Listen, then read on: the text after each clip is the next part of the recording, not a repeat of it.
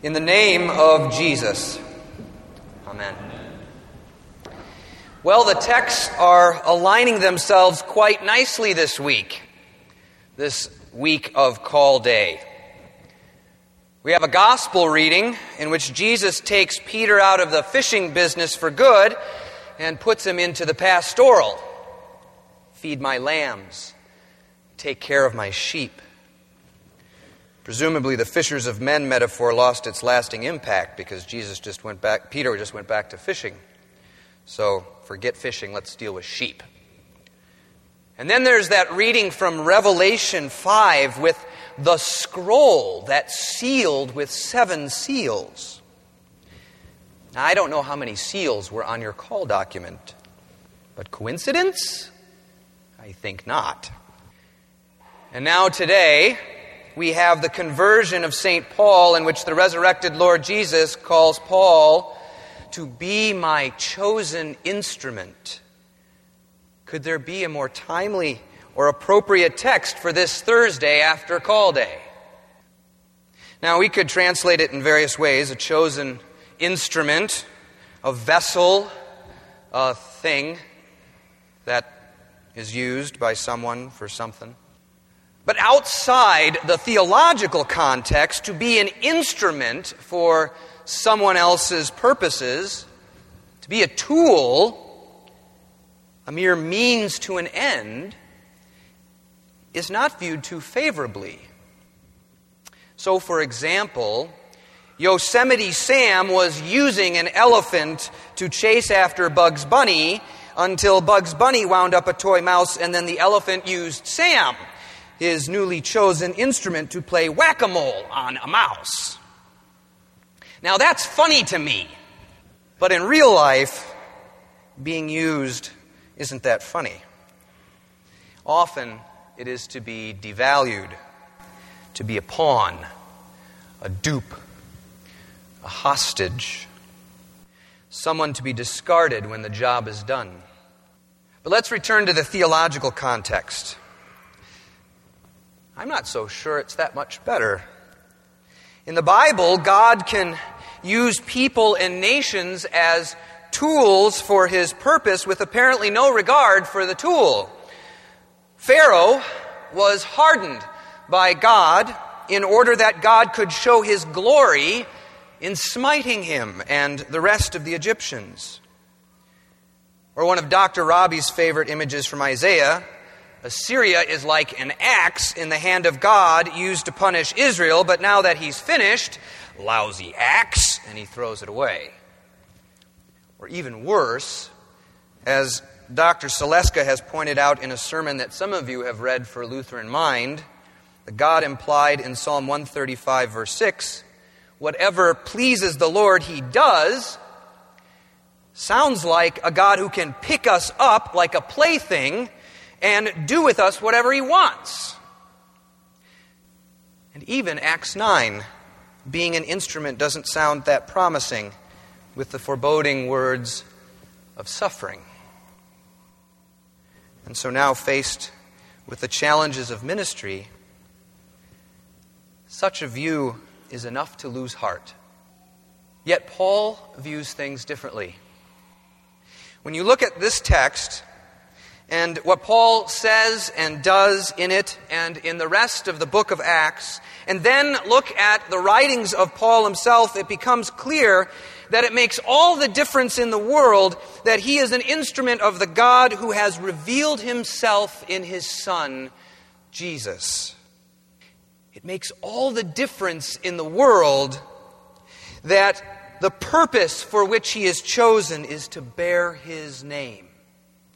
It is Jesus, the one that Paul persecuted, the one who was crucified for sin, the one who is risen from the dead, the one who is the Christ, that is using Paul.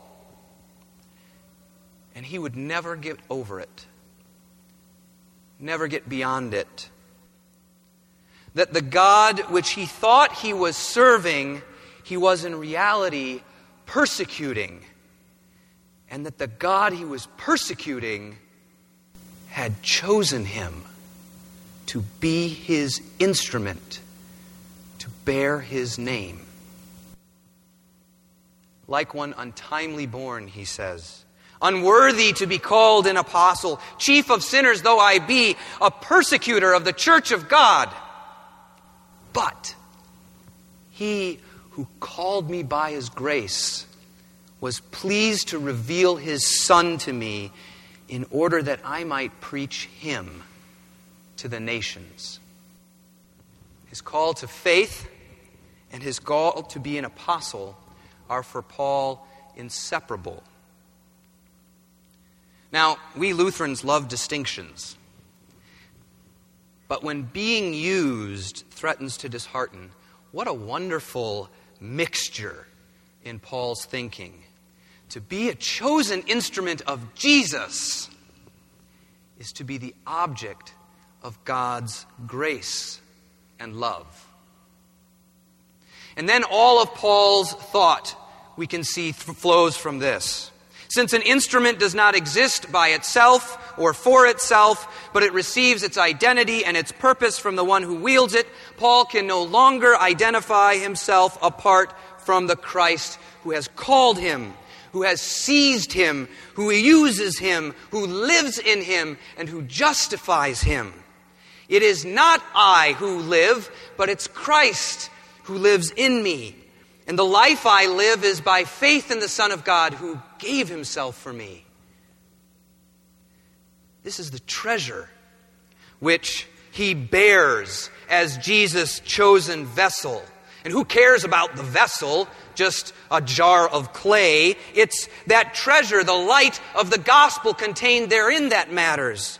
Who cares about the messenger, an apostle, an angel from heaven? It's the message, the truth of the gospel of Jesus that matters. Who cares about the instrument? Well, remarkably, God cares. And throughout his writings, Paul marvels that he is not just a means to an end, but he is the recipient of the very same grace that he proclaims. He is baptized into the very same Jesus whose name he bears, and he's sustained and made strong in the very sufferings of Christ, which he shares on account of the gospel. And so, all of this, of course, is not only true of Paul as an apostle, but in every way true of each of you it's true of the whole church. We, instruments of Jesus, ministers of His grace, ambassadors of His salvation to the world, are, thanks be to God, recipients of the same. Called and brandished and lifted up and sustained by this very same Jesus who is offered up for our sins and raised for our justification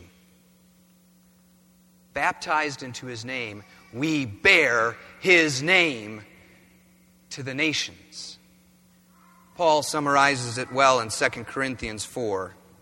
Since we have received this ministry, just as we have received mercy, therefore we do not lose heart. So, is this conversion of Paul a Thursday after call day text? at least, and the promise of so much more. In the name of Jesus, Amen.